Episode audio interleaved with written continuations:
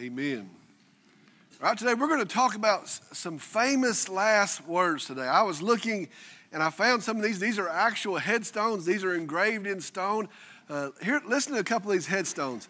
Merv Griffin's headstone actually says, "I will not be right back after this message."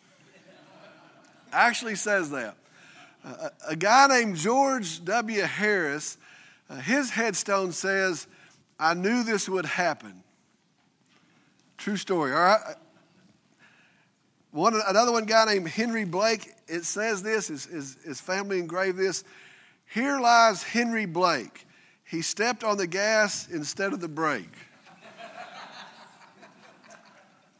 Another one I found uh, said, "I was really expecting a pyramid." Guess they were let down. All right, a, a devout atheist, and I guess his family thought it was a, a funny thing, a devout atheist, a guy that had, had actually lived as an atheist, his headstone says, "All dressed up and no place to go." And then my favorite one is in, is in Key West, Florida. Uh, it's a guy named B P. Roberts, and it's my favorite one. His headstone actually says, "See, I told you I was sick."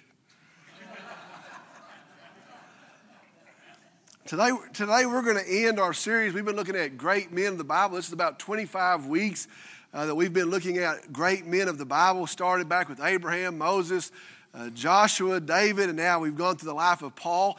Today is the fifth week in, in our study of the life of Paul. And again, we'll conclude the, the, the life of Paul in our entire study uh, today. We're actually going to look at Uh, some of his last words. Now, I think that's a pretty uh, profound thing. You could tell a lot of things about somebody by what they were saying at the end of their life as they come to that point. Uh, nothing left to hide, nothing left to, nothing left to, to try to, to pose or act like. And, and, and we actually have Paul's, uh, some of his last words recorded in his last letter of Second Timothy. I think that's a big deal. I think that's a very telling thing for us to look at. Uh, I've said it all along. I've said it through our study. I say it all the time. I, I believe the Apostle Paul was, was most likely the most impactful believer that has ever lived. And I, I think if you weigh what he did, if you, if you weigh uh, the impact of his life, I believe he's the most impactful believer to ever live. I believe he is a great example of a man. And that was the point to these studies, is these are men. These are men that put shoes on like us, that woke up like us, that lived the course of their days like us. But, but he is a man, but a great example of a man who totally gave himself to be used of God. Uh, what, what an awesome thing to say. You know, he, he totally gave himself to be used of God. Mo- most of us here in this room, uh, I've said this a couple times, if we were to trace uh, our tree back or our lineage back, uh, the person that led us to Christ and the person that led them to Christ, and the person that led them to Christ, if there was some way to go far enough, I believe most of us in this room, uh, that tree, that lineage would actually go Uh, through the, the ministry of the Apostle Paul. It's that big of a deal. Uh, I believe his impact is that profound. Uh, understand at the point that we are today, as we look at our verses today, uh, he has had his radical conversion on the, on the road to Damascus. Um, he has served as an evangelist, preaching the good news of the gospel. He has led uh, countless people to Christ. Um, preaching the good news, he has served as a pastor, actually a pastor in a church. He has trained pastors, and we have uh, three of his letters that record his training of pastors. He, he not only was a pastor, but he trained other pastors and, and the impact of their ministry as well. Uh, we know he's written thirteen of the twenty-seven books uh, of the New Testament. What a tremendous thing that is, thirteen of those twenty-seven books. Uh, so some tremendous things have happened, some awesome things, some great things, a tremendous impact uh, over the course of his life. Also understand, and I think this is maybe uh, something we fail to see, and I, I think when we talk about the Apostle Paul, we, we, we forget some of these things. He has also been arrested. Uh, he has been jailed. He has been beaten. Uh, those are hard things. I think harder than that, he has been abandoned. He has been betrayed. He has been slandered. Uh, notice how many of his letters he's having to try to set the record straight. People run him down and they lie about him. He's not a real apostle. Look at his pride. He has been slandered. He has endured hardship after hardship. And I think we look at these things and say, wow, what an awesome life that was. What a tremendous thing. He has endured gut-wrenching things, heartbreaking things. Uh, he has endured all of those things uh, in this ministry. At one point he says uh, that they had ministered to the point of death. Uh, can you imagine? He has, he has ministered to the point that, that they thought they were going to die, and maybe it was better to die. Uh, he, he was the one that said, to live is Christ. And if I live, I'm going to be an ambassador for Christ, but to die is gain. And you know what? If I die, I'm going to go be with Christ. And so we see, here's this guy, and there's been tremendous things, a huge impact, but there's been hardships. And all of the course of that, he was totally given to Jesus Christ. Totally given to Jesus Christ. Nothing held back. Well, I want you to understand, there's nothing stopping any of us from being totally given to Jesus Christ. Well, I'm not, well, I'm not like that. Well, that's not, listen, there's nothing stopping any one of us from being totally given to Jesus Christ. Now he is in prison. Uh, he is in Rome there in the prison. I think it's important to understand his crime is preaching the gospel of Jesus Christ. He's not there as a thief. He's not there as a murderer. Uh, he's there because he wouldn't be silent about the gospel of Jesus Christ. And he has offended a lot of people in his preaching of the gospel. And very shortly, he is to be executed. Here we are at the end of Second Timothy. Uh, not, not many months after the end of this letter, the Apostle Paul is actually beheaded. They actually cut his head off of his body. Well, here in, in this letter, we have his last words recorded, written, uh, that go to Timothy. Uh, these are the Apostle Paul's famous last words. I'm going to read the verses, and then I'm going to come back, and we're going to walk through these verses. Famous last words, uh, the last words of, of the Apostle Paul. Second Timothy four, verses six through seven, say this. For I am already being poured out as a drink offering, and the time of my departure has come. I have fought the good fight. I have finished the course. I have kept the faith. In the future there is laid up for me a crown of righteousness, which the Lord, the righteous judge, will award to me on that day, and not only to me, but also to all who have loved his appearing. His famous last words. Now, I want, to, I want to walk us through a breakdown of those verses. Let's look at verse six again. For I am already being poured out as a drink offering, and the time of my departure has come. Poured out as a drink offering, that was an Old Testament observance, an Old Testament offering. Uh, that, that offering was poured out in honor of God. It was poured out as a sacrifice unto God. Well, Paul says here, his life has been poured out for the glory of God. That's the picture. His, his life has been given as a sacrifice for the glory of God. Now, I, I want you to think about this. How many people will approach that day, that last day, and have regrets? I wonder how many people say, you know what, I wish I'd have done that differently. I wish I'd have done those things with my kids differently. I wish I'd have treated my wife differently. You know what? I, I wish I could go back and do this thing. If I if I knew what I knew at twenty-two. And I wonder how many people get to that day and they approach that day with regrets. Well, well, how awesome to be able to say, I, my days, my hours, my breath was given for the glory of God. That's, that's an awesome thing. How awesome to get to that day and say, you know what? I gave my life, it has been poured out as a sacrifice to the glory of my Savior, Jesus Christ. You know what? Sure, there's got to be regrets, but what an awesome thing to get to that day and say, you know what? I gave it for Jesus Christ, for his glory and for his honor. The verse says, and, and the time of my departure has come. He knows how it ends.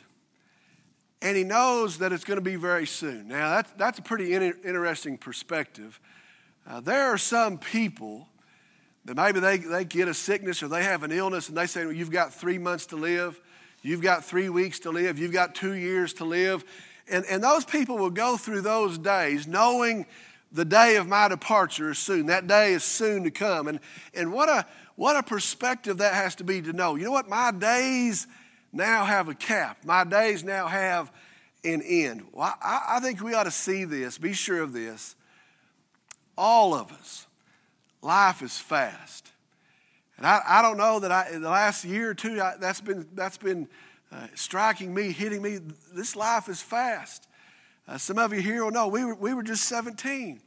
We were just seventeen. My daughter now, that she was just born, she's seventeen. That, that doesn't seem possible to me. I was just seventeen. I just brought her home. We just started our, our house together. Now she is is seventeen, and I and I think back, and it's pretty it's pretty wild. The days just went by, and I, I try to think about, you know, I remember those days when I was twenty-two and twenty-eight and thirty-three, and the days went by, and the, the Mondays came, and the Mondays went, and those Mondays turned into weeks, and, and we really didn't we really didn't notice that that was happening, and those those weeks kept rolling by, and all of a sudden it'd be the fall. And then it would be a new spring, and those weeks turned into years, and the years went by, and my hair turned gray, and all of a sudden the kids are, are growing up. And we never really thought, you know what, every day is a day closer to my departure. I, I want you to know the truth of this. Each of us, if, if we live to be one hundred seven, it's going to go by like this. Time rolls by. Time goes fast. Look at the, the deal out in California this week. You can think you're on top of the world, and in five minutes you can be gone. He has the perspective. He is close to the day of his departure. Now listen to what he could say on that day. Verse seven. I have fought the good fight. Good here translates not necessarily the moral fight, it could mean that, but it really translates the right fight, the right one, the profitable fight is a, is a pretty good interpretation.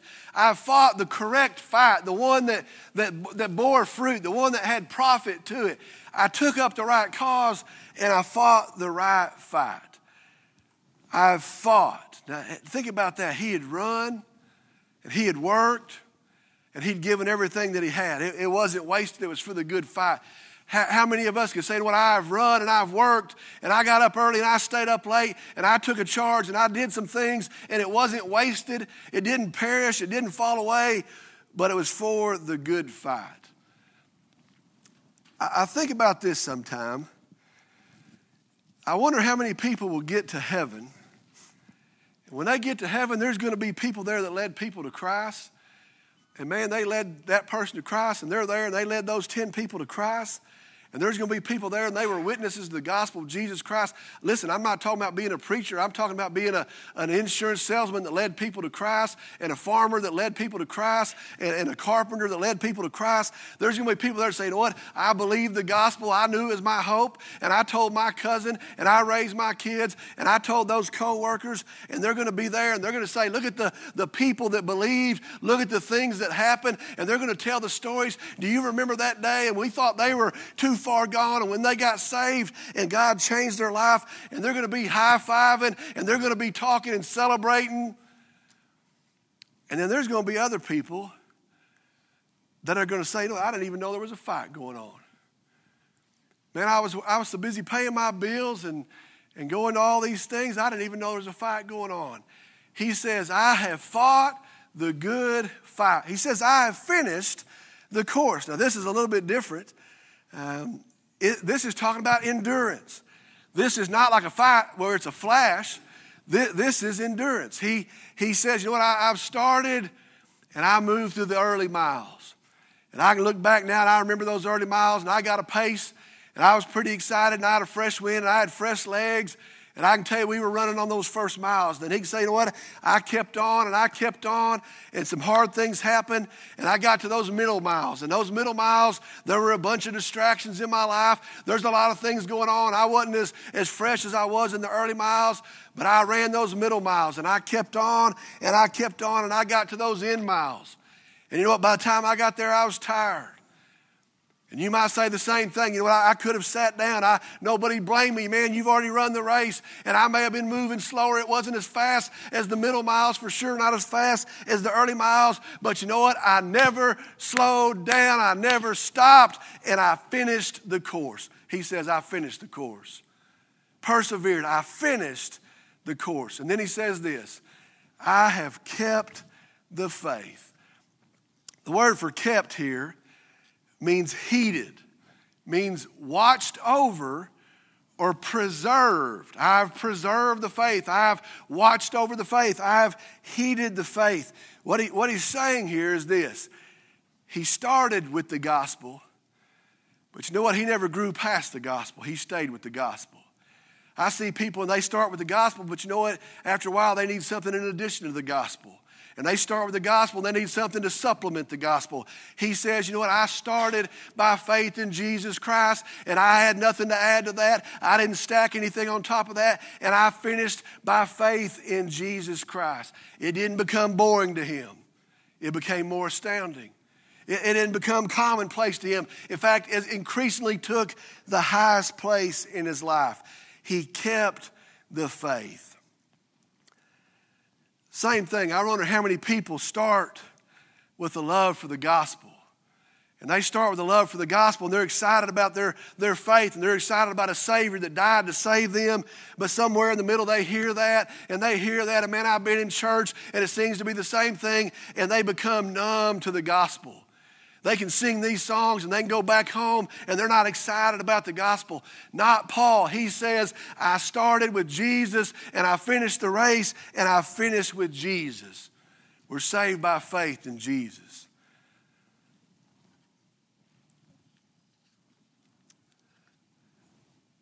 I want to say this. Live like that. Here's, here's my advice. Live like that. Don't, don't waste it. Don't waste it. Be able to say, "No, there was a fight and I jumped in it. There was a fight and I, I didn't hesitate, I jumped in it. There was a race and I ran it. There was a, a call for endurance and I got in that race and I endured. There was a faith and the world hated that faith and the world downplayed that faith. But you know what? I upheld the gospel of Jesus Christ. I upheld that faith." Listen to me. Live like that. Live like that. Well, that's not me. Listen, live like that. Well, I'm already old. Live like that. Live like that. Man, I fought the fight, the good one, the right one. I ran the race. I finished the race. And I upheld the truth of the gospel of Jesus Christ. He says in verse seven what he's done. And then verse eight is a very awesome thing. He says, well, here's what he's sure of. That's what he did. That's what he's done. He's able to say that. Live like that. Here's what he's sure of, verse eight. In the future, there is laid up for me the crown of righteousness, which the Lord, listen to this, which the Lord, the righteous judge, that's talking about Jesus, will award to me on that day. And not only to me, but also to all who have loved his appearing. Paul knows that promised by God is this great reward. And his hope has always been in that day. When he started, his hope was in that day. When they lowered him in a basket outside and, they, and the, the town was trying to kill him, his hope was in that day. When he went to a strange city to preach the gospel and they took him outside and they stoned him, and he gets back and goes back into town, his hope was in that day. When he goes to Rome and he says, you know what, I've got to preach the gospel. We're going to kill you. He's got to preach the gospel. His hope is in this day. He knew there was promised of God a great reward. And on that day, here's what he knows. Jesus, his king, the righteous judge. Listen to this. His king, Jesus. Not some spiritual image, not some superstition, not some painting somewhere. On that day, he's going to run into Jesus. He's going to see Jesus. He's going to meet his king. The one that he met on the road to Damascus thirty-two years earlier, he's going to run into him. The one that changed his life, the one that, that saved him, the chief of sinners, he says, the one that saved him, the one that paid for his sin, the one that took it to the cross, the one, the only one that could have settled that debt, that Jesus. The one that he had preached of, the one that he had told small groups, the one that he had preached to big groups, the one that he had told multitudes of, that Jesus, the one that he had preached, that Jesus is going to give him a crown. It says the crown of righteousness. The word for crown is actually a wreath that they would give a victor in a race. When they finished, they would put this wreath on their head. It was a celebration. It marked them as having won the race. Righteousness means, uh, the, James calls it the crown of life. Peter calls it the crown of glory. Here, Paul's talking about the full and final, listen, eternal righteousness of Jesus Christ. And on that day, I'll meet my king, the one I preached about, and he will give me eternally, fully, not to ever end, his righteousness. And I will be crowned, not because I was good, but because of my Savior, Jesus. I will be crowned with that righteousness.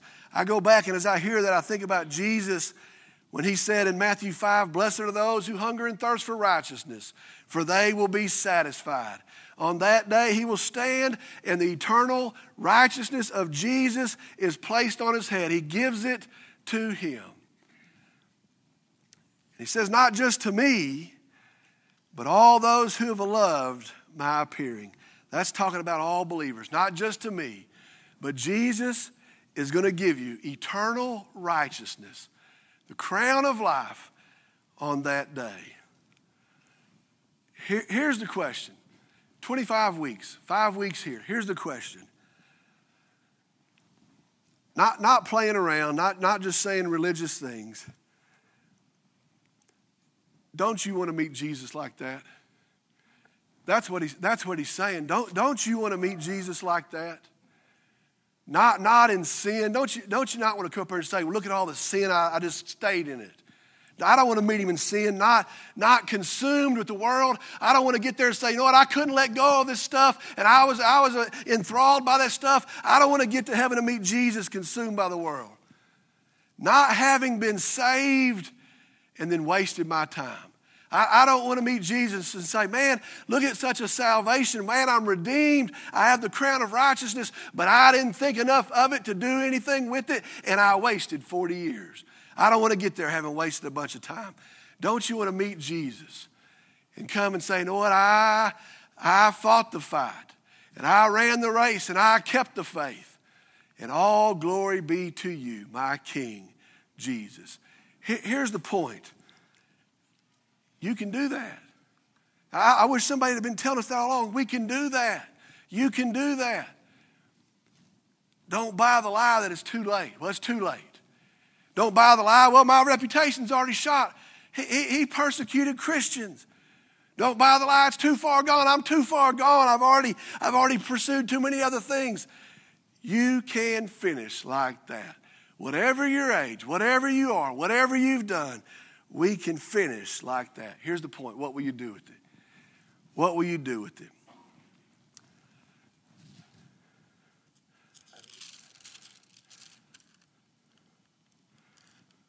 I'm going to finish very quickly with my favorite verse that Paul ever penned. And man, that's a, that's an awesome statement because he wrote some awesome things. And I can go back and I can start to say, well, he wrote that and he wrote this and he wrote that. Um, I, I'm going to finish this study with my favorite verse uh, that, that Paul ever penned um, in the inspiration of God. And I, and I want you to listen to this verse because this verse really just explains the whole reason. Fought, ran, upheld, finished, crowned. This verse is going to explain the reason. Second Timothy chapter one, verse twelve says this, "And for this reason, I also suffer these things." Man, the things he suffered. "But I am not ashamed, for I know whom I have believed.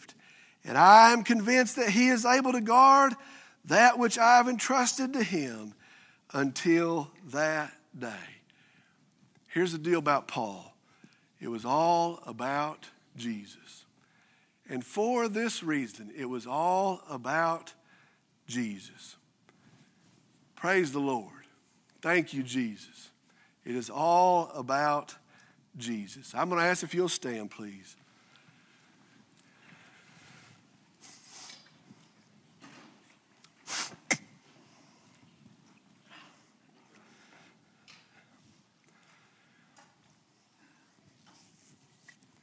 "For this reason I also suffer these things, but I am not ashamed, For I know whom I have believed, and I am convinced that he is able to guard that which I have entrusted to him until that day.